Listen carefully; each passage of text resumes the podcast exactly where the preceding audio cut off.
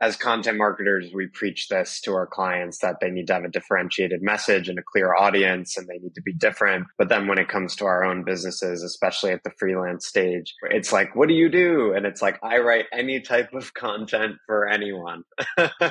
Please give me money.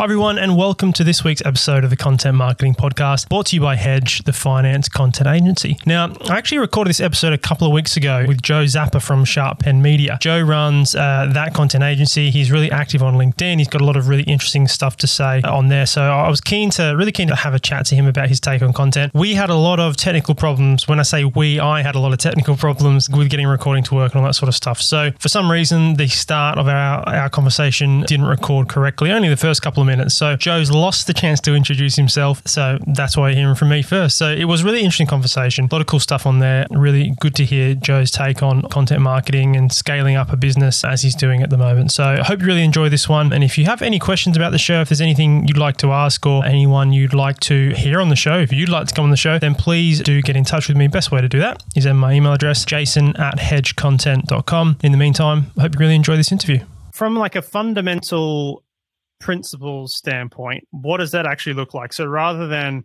tactical content moving into more strategic, like you say, it's kind of they're easy to fall into like buzzwordy type stuff when we're when we're in marketing, right? So talk to me a little bit about what that means from a real fundamental standpoint, the difference between the two, and what kind of shifts you're doing in the business operations for that. Yeah, it's a great question. So almost every agency claims to help with strategy, but what I would say is that uh, if you're really going to help with strategy, it comes down to process and people.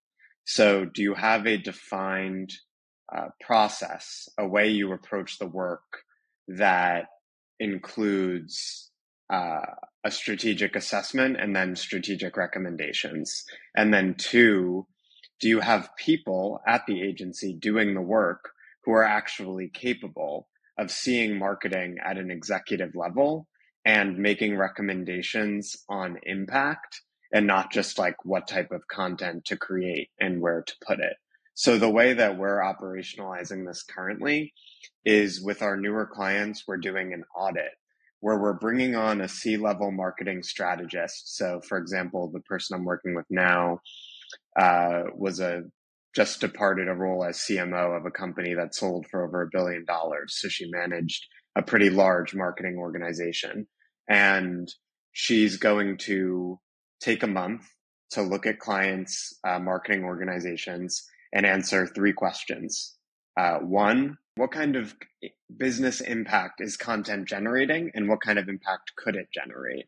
Uh, so looking at the content funnel and seeing whom are we bringing in? Uh, are they progressing through to a sales opportunity? And if not, how do we re-engineer things so that they are? Two, narrative differentiation. Are you just creating content that mirrors sort of the general consensus of what everyone else in the space is saying?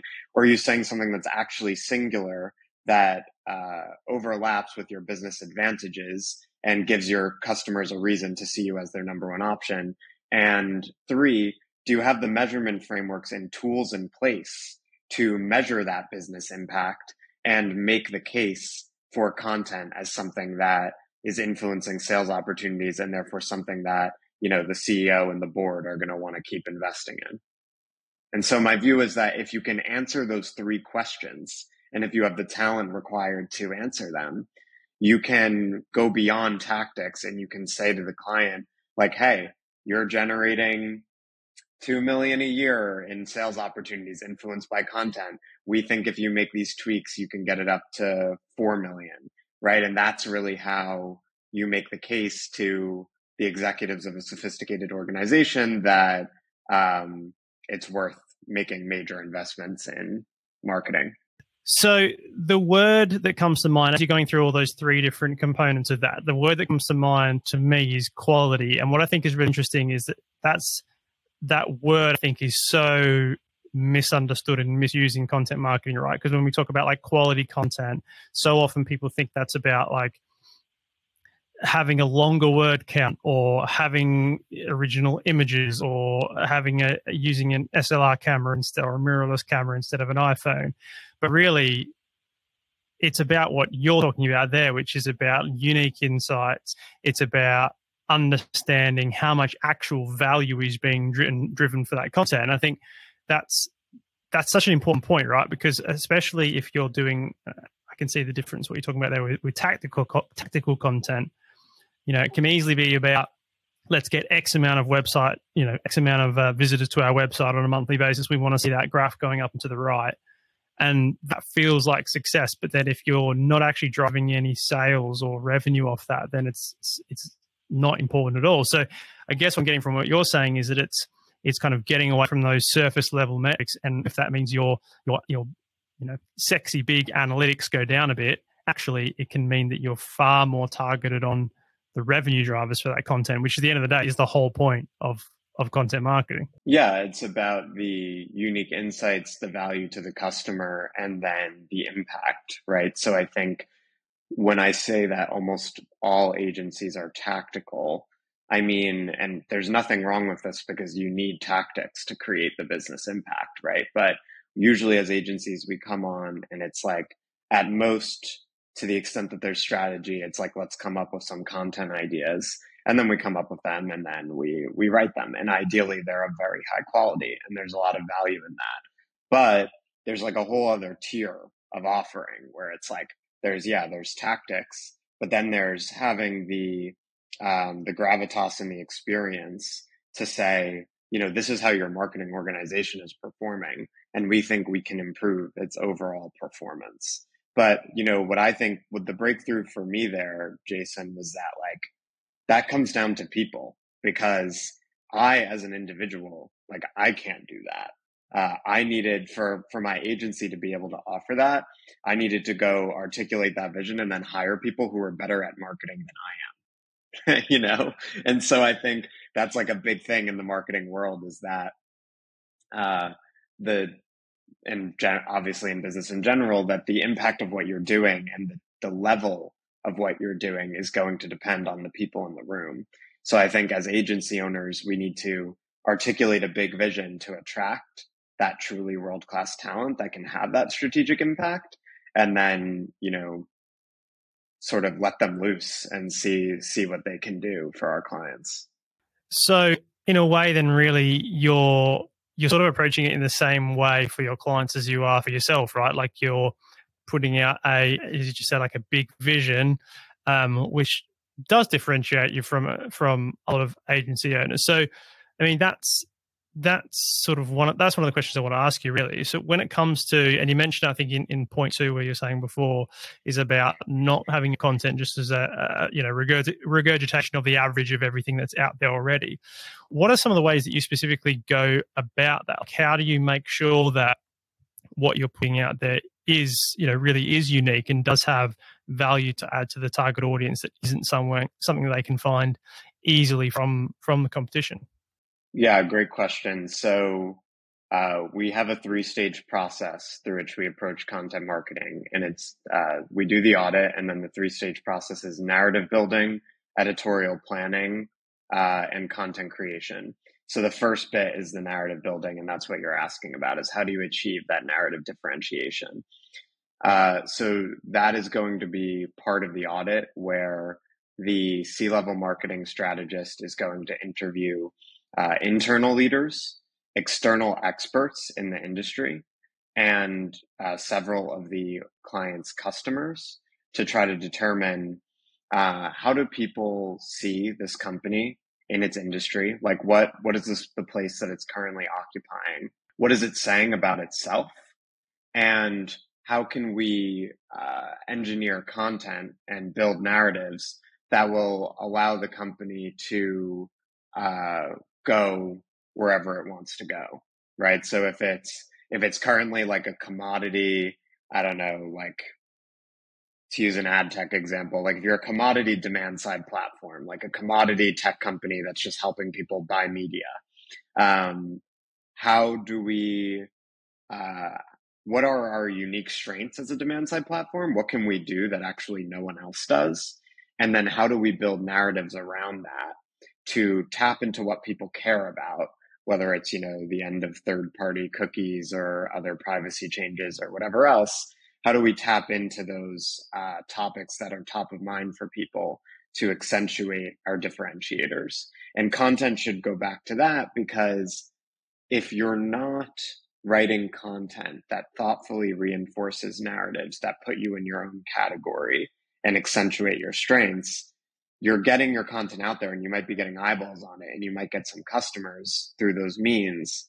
But you do risk ultimately ending up just being a commodity so that even when, even if you're bringing in customers, they're like, okay, you're a demand side platform. You help me buy media efficiently. That's great. But they can't really tell why you're different and better than all of the other demand side platforms out there. Yeah, I mean, then you then you end up with even if you end up with a you know a relatively healthy business, you're you're almost certain to have more churn, aren't you? Because you you become you're more likely to have people that shop you on cost or you know uh, are more attractive by the use of something like AI. And I guess that's the same approach, really, whether you're a freelancer or an agency, right? Like the the idea is to sort of get away from that like easy comparison that makes clients almost compare you're on the wrong metric uh, at the end of the day. Yeah, I guess that's what's interesting about it, right? Is that the differentiation piece applies to any business. So it applies to our clients and what we want to help them achieve as content marketers. Uh, but it also applies to agencies and freelancers, right? Like that's that's a big part of why I've been trying to develop a uh, a clearly delineated three stage process, you know, a thesis on content marketing and what's wrong with it and what we do differently. Um, our clients need to do that, but we also need to do that because if you don't have that, you risk becoming just another content tactician, right? Like you're just another of many, many options out there uh, who can create some content for the client. And that's also where the whole like generative AI hysteria comes in, right? Because it's like the the misconception is uh okay, well all you do is just write some blogs and there's nothing else special about you. So why can't I have generative AI write the blogs? so how do you approach that from from like a, a lead gen or a client's perspective eh, in in terms of getting new clients? So, you know, I'd imagine part of what makes that difficult is that a lot of the industry has been based on this kind of tactical or commoditized process. So you're kind of needing to sell them on like a new way of doing things. How do you how does that process work? Is it is that is challenging? Are you just finding people who are kind of already looking for that and they haven't been able to find it elsewhere? Like how does that how does that play out for you? Yeah, I think uh, part of it is positioning, right? So it's being very clear on the site and wherever we appear that we want to have that strategic impact and that we have the talent required to deliver it. Uh, it's also spelling out what I've said on the podcast, right? That spelling out our thesis on the space, right? And saying most content marketing and PR agencies don't do this, right? They claim to say, they claim to do narrative building but it's not really baked into their process. You're kind of just creating content reactively. Um, and we think we can do something different. Uh, I think then again, you know, we are content marketers. So how are we going to do it? We're going to get it out via content. Um, so like I wrote a white paper detailing all of this at length that's being designed right now, and we'll probably support that with paid ads and our salespeople will send it out and we'll send it to people on LinkedIn. So I think you do, you're right though, that you need to do some market education on uh, your approach um, because otherwise it's hard to attract the right prospects who actually want this uh, level of service. But just the only other thought I'd share on that is that it's very interesting actually. Uh, once you understand this uh, this game of developing uh, intellectual property as a business and having a very specific and delineated process toward the work, um, you'll start to notice that most sophisticated agencies uh, they do that. You know, like you'll go to their site and they'll be like, "This is our six-step process for like you know creating world-class content or like whatever, um, or building brands." And I think just like getting clear on that, like what is your approach to the work, uh, and then putting it in your positioning and all of your marketing materials, over time, it should start to create a sort of organic uh, funnel where the clients who are hearing about you and coming to you, they already know by the time they're on a sales call, like, oh, this is kind of their shtick, right? Like, this is what these guys do. Um, and they're here for that, right? Because they wouldn't have come to the sales call if they weren't attracted by the approach. Yeah. So for me, that, that makes a lot of sense because I guess it is about, regardless of what product or service you're selling, like it, you, it's basically all about refining that message, isn't it? And about getting an image of your business out there so that people can look at you and fairly quickly kind of decide or see what it is you do, what you stand for, what they can get if they work with you. And then that kind of makes the whole process easier, right? From people finding you the right type of people finding you to who reaches out to you to you know the sales calls and how many of them go ahead um, and i guess like that is that is the crux of content marketing but i think for for people in marketing especially agency owners and freelancers it can be very tempting to kind of continue to widen that scope, widen that scope because you need to pay the bills today, and you know you, you want more clients. But I guess it's it's it is the typical content marketing approach that it's about that long game, and the more specific you can get about that long game, the better your results are going to be over the long term. Yeah, it's the cobbler's uh, cobbler's shoes thing, right? Or cobbler's kids have no shoes. It's like you as content marketers, we preach this to our clients that they need to have a differentiated message and a clear audience and they need to be different. But then when it comes to our own businesses, especially at the freelance stage, where it's like, what do you do? And it's like, I write any type of content for anyone. please, please give me money. and I think, yeah, at some point, most people who graduate from, you know, freelancer or to, to agency owner, or even if they don't want an agency, like from, you know, scrapping freelancer to like very comfortable freelancer. That evolution happens when you make that mindset leap uh, and you're no longer saying, I'm going to try to do everything for everyone, but you're saying, I'm going to be really good at a specific thing for a specific kind of uh, client. And I'm going to base my positioning on that. Um, I'm going to uh, hone my capabilities in that area and get social proof from clients who are similar to the clients I want. And that's when you start getting some velocity in terms of client acquisition.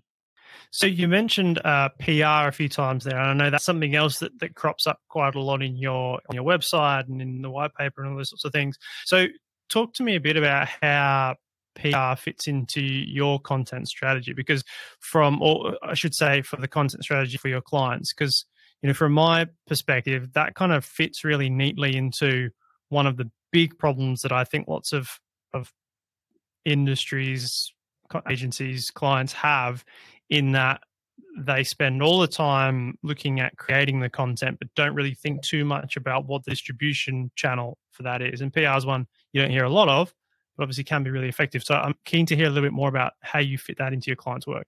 Yeah, so we have always done parts of PR.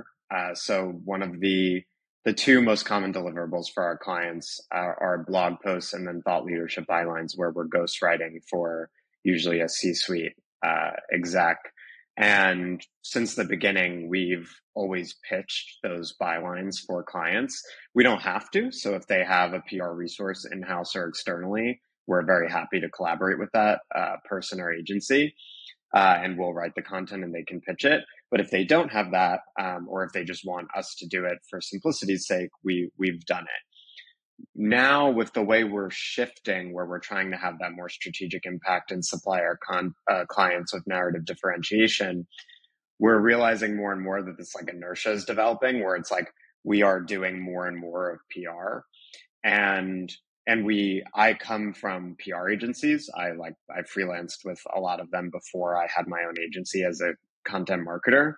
And i would usually do the content part of the pr agency um, uh, model and so we're increasingly just um, uh, just taking on the whole thing and saying if we're building because uh, if we're doing the foundation of both content marketing and pr if we're building those narratives, um, which are going to drive PR efforts and content marketing efforts, um, let's recruit the people who can do the tactical parts of PR as well. So we're already pitching thought leadership bylines. We're already creating the narratives that are going to inform both content marketing and PR.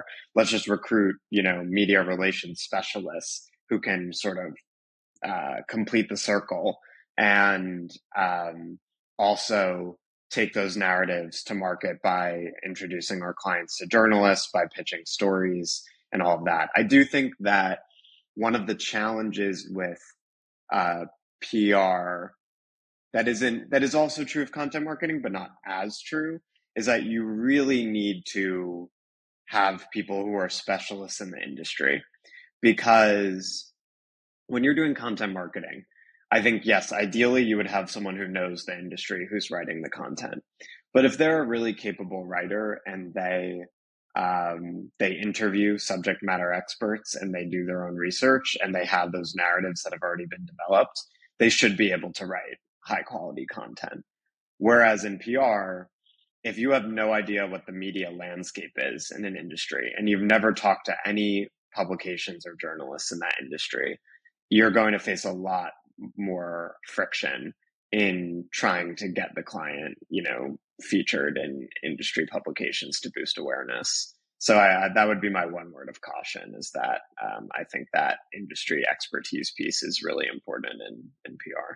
Yeah, I have to say that's one thing that I've noticed, um, really noticed myself because I've I've been curious about this aspect of thing and uh, of things. I've I've uh, thought quite heavily about the idea of how I could bring that expertise in because I know, like I say, I know that it is it is something that would help bring you to that sort of um, what's the term you use, like the category of one kind of thing, right? Where you're you're adding, you're providing that, not just the just the actual um, you know creation and, and narrative process.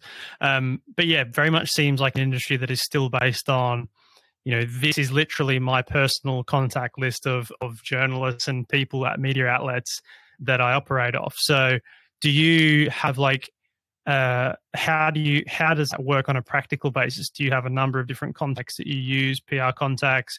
Do you sort of have anyone in house? Like how does how does that actually work from a day to day? Yeah, so the way we've always done it and are continuing to do it, in large part due to that need for subject matter expertise, is that we bring in senior PR professionals uh, for a client based on the industry. So we've mostly been in ad tech and martech, so that's easy. We know lots of ad tech and martech um, PR veterans. Um, and then if we have a client outside of that industry, uh, we would we wouldn't take them on and perform PR services for them if we didn't have a senior PR professional who could serve them. But you're right that it's not, of course, entirely based on relationships. There is a um, something of a science to it where if you know how to craft an interesting and differentiated story, you know what journalists care about, and you reach out to them intelligently, like you can still have success. But I would absolutely say that relationships do still play a part in it in a way that they don't when you're like, you know, doing SEO content marketing or even writing a thought leadership byline. So I do think it's really helpful to to have uh, the industry expert PR pro in the picture. So how does that work then from an attribution standpoint? Because this is always a, a, a, tricky topic anyway. Is attribution is far less simple than it should be, and with everything around privacy and, and that sort of thing, I think it's actually getting harder rather than easier. So, but from your strategy, that sort of seems extra important, right? Because you want to be very, very targeted about, you know, how that narrative is driving the revenue and the the you know, qualified leads and that sort of thing. Do you have any insights for me or for anyone else who, who might be listening about how you how you approach attribution, whether you worry about it at all? Um, what's kind of your your take on that? Yeah, I think that if you want to play at that strategic level, you need to uh, have some insight for the client into the business impact that your activities are generating or not. Um, so one thing I'll say about this is to go back to my uh, spiel at the beginning. Um, I'm by no means an expert in the like funnel orchestration and measurement piece of marketing. Um, which is why you know I'm not the one doing that piece for the clients. Rather, I'm hiring people who are experts in that. But I do have some insights into um, ways you might approach it. So, a couple thoughts I have. Um, one is uh, my colleague Adam Gelly is at the B2B marketing company. He likes to talk about the impact of content in terms of um, customer satisfaction and uh, customer uh, perspectives or sentiment um, vis-a-vis the company. So, like measuring NPS scores, for example, as a way of seeing like is our are we truly building brand awareness in a way that is establishing us as an authority and therefore having a material impact on how our clients view us um, like do they view us as the best option to solve their problems? So sentiment is i think one way you can go about it. Pr people do share of voice right? So understanding in your market um, who's being heard um, and then uh, another way I would say to think of it is in the relation between uh, brand and uh, demand gen. So you can uh, think about uh, is brand, which is supposed to be establishing a foundation of trust with customers and prospects, making our uh, more easily measurable marketing tactics more efficient, right? Because if um, if you have that really strong brand, if you're truly building that top of funnel awareness, then when you hit people with the Facebook ad or the LinkedIn ad, they that should convert better. And so you should be able to detect if you're like if your demand gen activities remain constant and you pour a ton of money into brand, you should hypothetically see some lift in the efficacy of the demand gen tactics. Yeah, that makes a ton of sense because the idea would be that people know more what they're clicking on when they click on it, like if it's an ad or you know a paid placement in a newsletter or something like that, rather than clicking on it to see what it's all about, and then you know obviously you expect a higher percentage of those people not to actually do anything with it. Exactly. Yeah. So I think it's a never-ending marketing challenge of figuring out how do how do you build a brand and how do you measure the impact of a brand and there are some people with whom I would certainly disagree who they're like, we can't easily measure it, so it has no value and we should never do it.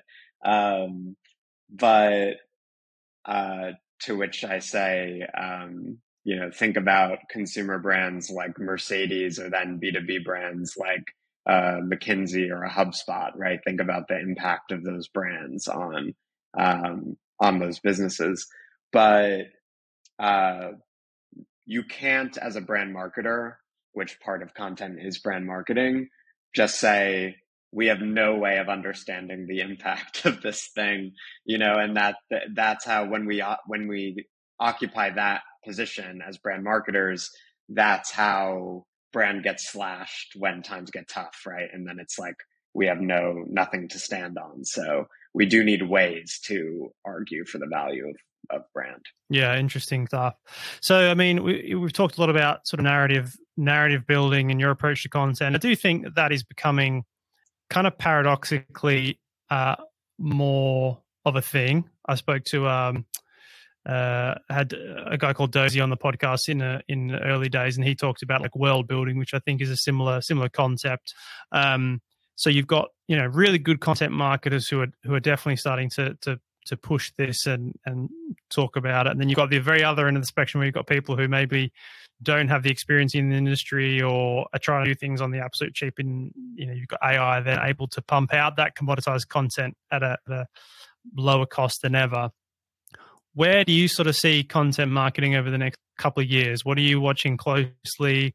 What are you kind of excited about? Is there anything you're nervous about? Like, what's your what's your crystal ball for the, the 2024, 2025? Well, I think the dominant structural force in our industry right now is the um, mania, for better or worse, around generative AI and the way that that's going to shift the the industry and the market. So, I think generative AI is illuminating that there is a large part of the marketing services universe that is both tactical and not particularly good. And that part of the industry uh, is going to go away, right? You're not going to uh, pay someone $5 on Upwork to write a blog post. You're just going to use generative AI and then maybe have someone in house take a quick look at it and brush it up.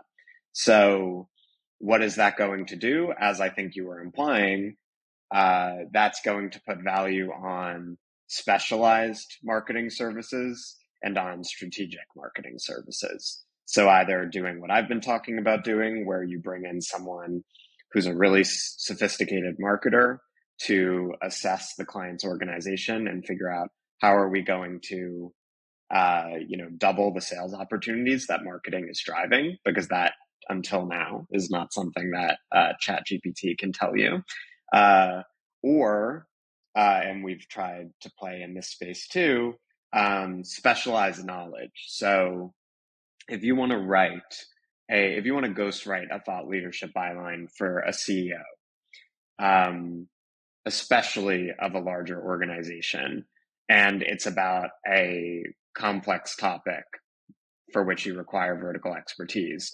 That's another area where, as a freelancer agency or even an in house marketer, you can really separate yourself from the tactical output of generative AI. Um, because, you know, like one of my clients who's a um, VP of comms once said, you know, anyone who thinks generative AI can replace all of marketing has never dealt with a very demanding CEO, right? Because when you have these people who you know run organizations in the hundreds of millions of dollars uh, they expect the people who are writing in their name to be extremely precise and articulate and to capture their voice and their knowledge in a way that um, AI and cheap freelancers alike are not going to be able to do. So my advice to that's my view on the space, and my advice to especially freelancers would be uh, again, challenge yourself to figure out that complex and very spe- specialized thing that you are a lead at or can become a lead at and um, focus your business on that. Uh, because if you're just doing tactical, I'll write blog posts for anyone.